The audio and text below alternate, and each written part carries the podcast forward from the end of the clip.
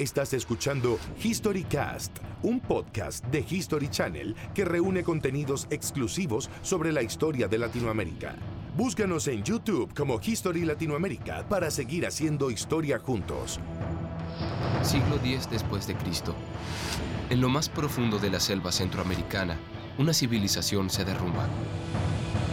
Los mayas abandonan sus imponentes ciudades y su esplendor se extingue bajo la densa vegetación. Mayas llegaron a ser una de las culturas más sabias que habitó nuestro planeta. Se asentaron en la zona que hoy ocupan Honduras, El Salvador, Guatemala, Belice y en México los estados de Chiapas, Tabasco y la península de Yucatán. Fueron el primer pueblo en utilizar el concepto del cero.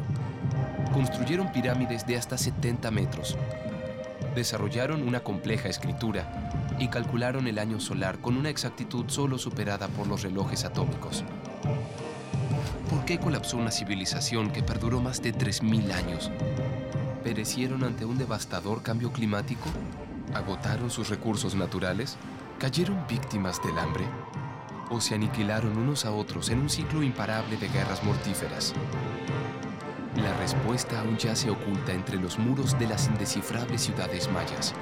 Y el arqueólogo Danilo Drakic emprende un apasionante viaje de exploración a través del tiempo y el espacio para vivir en carne propia las posibles causas del enigmático colapso. Una exploración a lo más profundo del misterio de los mayas.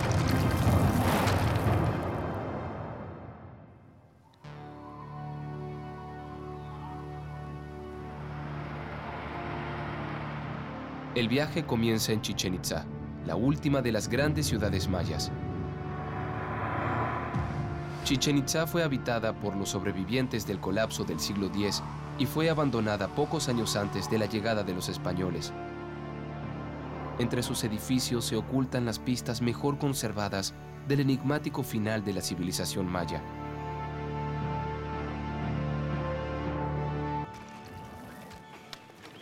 En la entrada al sitio arqueológico esperan dos expertos investigadores de la cultura maya. Hola, muy buenos días. Hola, ¿Cómo buenos está, Marisa? días, hola. ¿Qué ¿Cómo está? Hola, Danilo? Agustín, mucho gusto. Mucho gusto. Bien. Bienvenido a Muchas gracias, muchas gracias por invitarme. Agustín Peña es arqueólogo y fue quien restauró gran parte de los edificios de Chichen Itza. María Luisa Pacheco es una escritora maya que lucha por recuperar la tradición oral de su pueblo. Juntos brindan una visión profunda que une el pasado y el presente de los mayas.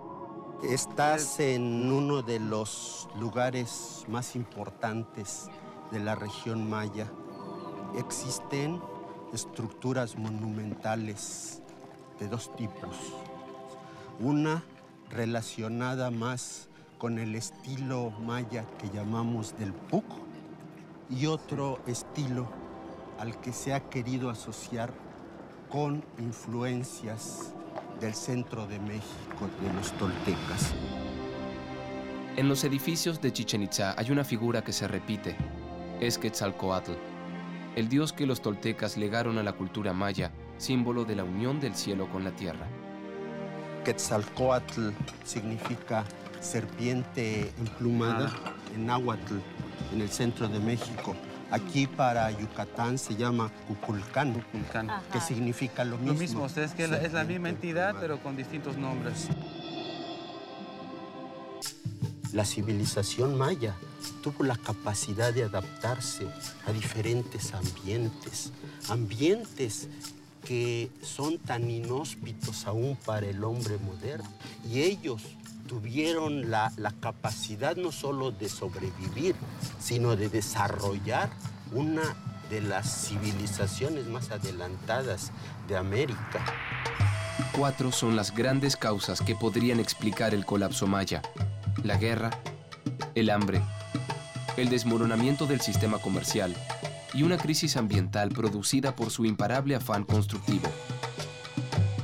te sugeriría que visites Uxmal, que desde el punto de vista urbanístico tiene eh, un gran valor, porque el arquitecto de Uxmal utilizó la volumetría del paisaje para poner sus estructuras.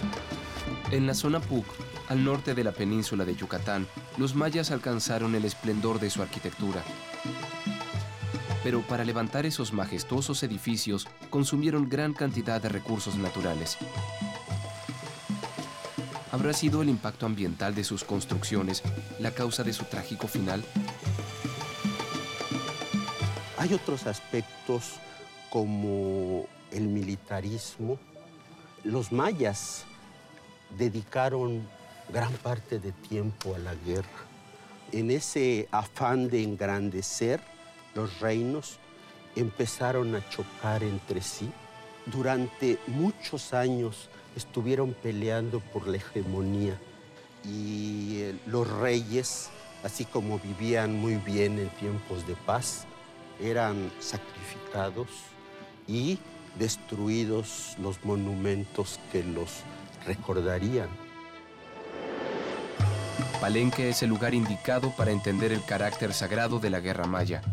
Gobernadas por reyes que representaban encarnaciones divinas, las ciudades más poderosas comenzaron una sucesión devastadora de alianzas y traiciones que pudo haber puesto en jaque a toda la civilización.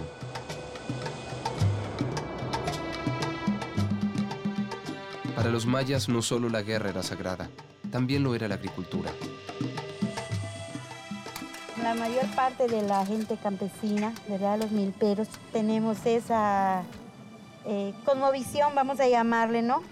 De pedir el permiso y saber sembrar. Para entrar a tumbar un monte, pues tenemos que llamar al MEM. El MEM es un sacerdote maya, que es el que tiene todos los conocimientos desde hablar con los vientos, eh, llamarlos para la ceremonia. En lo más profundo de la selva del Petén guatemalteco, los campesinos trabajan sus cultivos tal como lo hacían sus antepasados. Un sistema agrícola exitoso para la subsistencia de pequeñas familias, pero que empleado para alimentar a miles de personas pudo haberlos llevado a destruir su medio ambiente. El comerciante era una clase especial dentro de las sociedades. Ellos eran los que llevaban los productos, las ideas y traían productos e ideas. Las rutas montañosas del sur de Guatemala, los ríos que recorren la selva del Petén y las aguas del Mar Caribe conformaban el circuito que además de mercancías vitales distribuyó las ideas centrales de la cultura maya. Es probable que la interrupción del flujo comercial haya desestabilizado su estructura política y social hasta colapsar.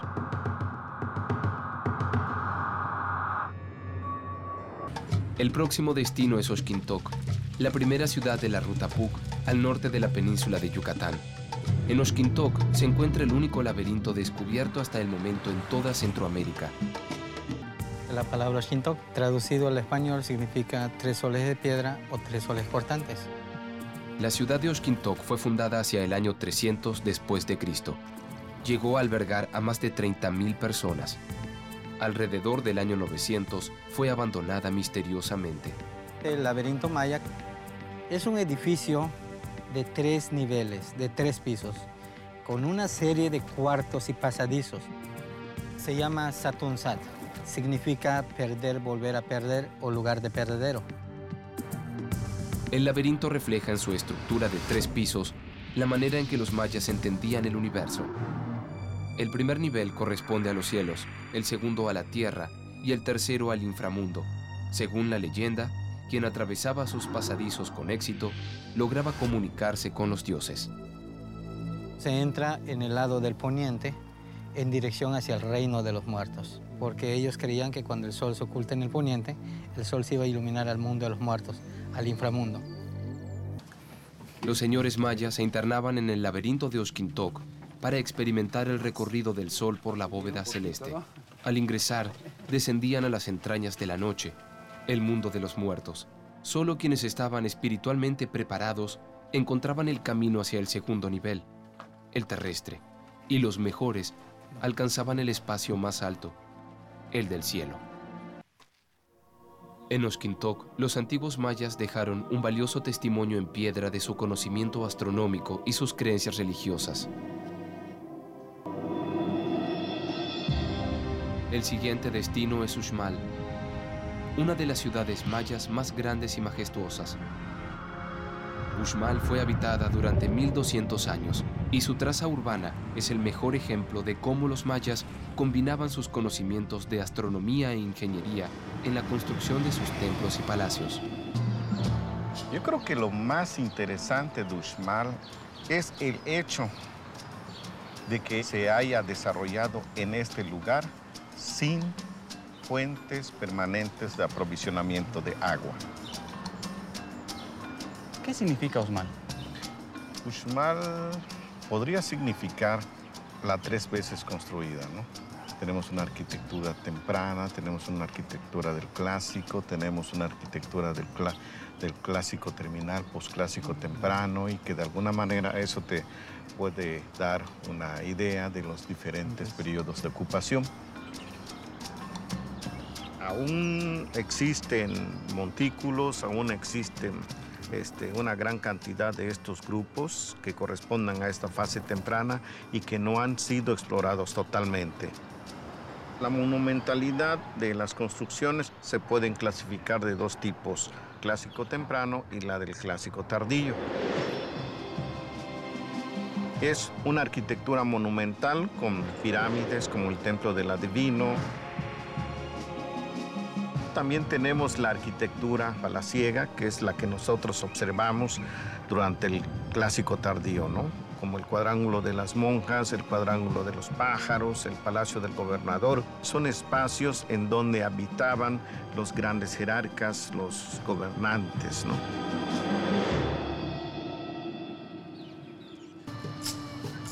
El increíble nivel alcanzado por los mayas en ingeniería y arquitectura se ve en el volumen de los edificios, pero también en la ornamentación precisa y delicada de frisos como el del Palacio del Gobernador. Para planificar el trazado y la orientación de sus ciudades, los mayas tomaron como guía la forma de las constelaciones más importantes del hemisferio norte y el recorrido del Sol a lo largo del año. Los extremos del Palacio del Gobernador están relacionados con los solsticios. Tú puedes ver salir el sol sobre el paño del muro. También este, el cinturón de Orión, por ejemplo, cuando en su punto máximo, también pudo servir para poder generar toda una línea y establecer un eje. Y son ejes que de alguna manera sirvieron para poder ya generar toda una traza urbana de las ciudades. Los mayas llamaban a las estrellas del cinturón de Orión las tres piedras del cielo, y según sus creencias, es el lugar de origen de toda la creación. Eso sucede en Uxmal, que vemos este, arreglos en, eh, a manera de cuadrángulos y estos cuadrados tienen que ver con el concepto plano del mundo y cuadrado, con los cuatro puntos cardinales que es como los mayas lo conceptualizaban y que de alguna manera, bueno, estos cuadrángulos es como la reproducción del mundo, ¿no? En el sitio arqueológico de Uxmal se utilizan técnicas y materiales originales para restaurar los imponentes edificios. Utilizadas a gran escala, esas técnicas constructivas obligaron a los antiguos mayas a sobreexplotar recursos naturales escasos y tal vez fue una de las principales causas de su misterioso colapso en la península de Yucatán. Para recubrir de estuco una pirámide como la del adivino, se necesitaron 4.900 árboles y cerca de 1.300 litros de agua. Los mayas llegaron a dominar muy bien todo este proceso de producción de la cal y también de los morteros. Obviamente, bueno, pues la madera fue fundamental para la producción de este material. Y obviamente, bueno, pues la sobreexplotación de estos recursos tal vez permitieron el abandono de estas grandes ciudades prehispánicas. Los mayas que habitaron la península de Yucatán fueron expertos en administrar un recurso vital pero escaso, la lluvia, su única fuente de agua. La necesitaban para abastecer a miles de pobladores y para construir sus magníficas ciudades, pero al no tener ríos cercanos y con seis meses de estación seca, los antiguos mayas vivían en constante peligro de padecer una sequía mortal. La arqueóloga Lourdes Toscano es especialista en la cultura maya del Puc y en Cabá descubrió pruebas precisas del abandono de la ciudad debido a una sequía. Los mayas de esta región crearon un complejo sistema de cisternas en donde aprovechan al máximo toda el agua de lluvia. ¿Qué forma tienen estos chuntunes? Es un aljibe sub- subterráneo. Este tiene aproximadamente 9 metros de profundidad y tiene dos cámaras como de 6 metros de diámetro cada una. Los chultunes eran sellados con estuco para impedir filtraciones. Un chultún promedio contenía aproximadamente 25.000 litros de agua, suficiente para cubrir las necesidades de cinco personas durante al menos seis meses. Cada unidad doméstica tenía poseía uno o varios chultunes. Sí. Si hubieran años de sequía, ¿esto podría provocar un caos en la ciudad? Una sequía prolongada de tres o cuatro años no se podría soportar. Existen registros paleoclimáticos que confirmarían una vasta sequía alrededor del año 1000 después de Cristo. La fecha coincide con el misterioso hallazgo de la arqueóloga Lourdes Toscano en Cabá, restos de una ceremonia de terminación que marcó de manera ritual el abandono de la ciudad. En el 2006, eh, durante el proceso de restauración del edificio, encontramos evidencias de la destrucción intencional de los accesos. Si te puedes dar cuenta, en donde está la entrada falta toda la línea de molduras, De ¿eh? molduras, la faja sí. de molduras. Aquí también encontramos evidencias de ceniza quemada. eh, y es una destrucción intencional producto de una ceremonia de terminación. Es posible que los mayas hayan pensado que una sequía prolongada obedece a un enojo de los dioses con la población. Y eso quiere decir que la función de interlocutor que tiene el gobernante no se está cumpliendo. Esto debió haber traído innumerables conflictos, rebeliones incluso, y lo más probable es que en ese momento los mismos gobernantes hayan sido los que deciden dar por concluido su periodo en esta ciudad.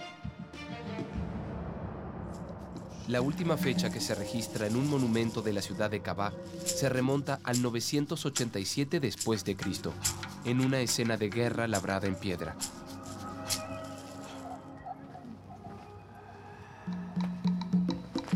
Mira, aquí están las famosas jambas esculpidas del. En estas este, jambas es donde se encontró la fecha de 987, por lo que suponemos que las ceremonias de terminación se efectuaron posterior al, al 987.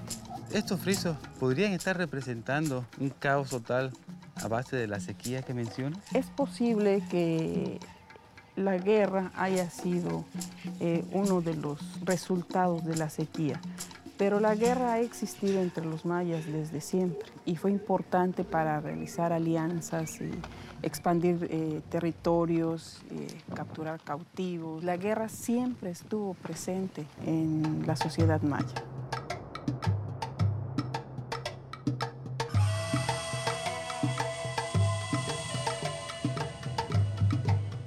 En la primera etapa de su viaje, Danilo conoció las majestuosas ciudades mayas, verdaderas obras maestras de ingeniería y reflejo de su cosmovisión. Existen evidencias de que la obsesión maya por levantar gigantescos templos y pirámides es una de las posibles causas del colapso de su civilización. Al construir, los mayas consumieron enormes cantidades de madera y agua en un medio ambiente muy inhóspito, al punto que podrían haber modificado el régimen de lluvias, que de por sí eran escasas gran parte del año. Por abusar del medio ambiente o bien debido a una gran sequía natural, los mayas sufrieron una importante falta de agua que pudo haber provocado caos social y el abandono de sus ciudades. A las pruebas existentes sobre un colapso causado por la sequía se suman indicios de un auge de conflictos armados que conducen a una nueva hipótesis para explicar el fin de la civilización maya. Un aumento excesivo de guerras entre las principales ciudades podría haberlos arrastrado hacia su propia autodestrucción. ¿qué pruebas existen de una escalada bélica entre las principales capitales? ¿Cuál era la función de la guerra en la sociedad maya? ¿Era una forma de violencia ritual con el fin sagrado de obtener el favor de los dioses? ¿O se trataba de ambiciones territoriales y materiales de los grandes señores mayas? Este fue un contenido exclusivo de History Channel. Búscanos en YouTube como History Latinoamérica para seguir haciendo historia juntos.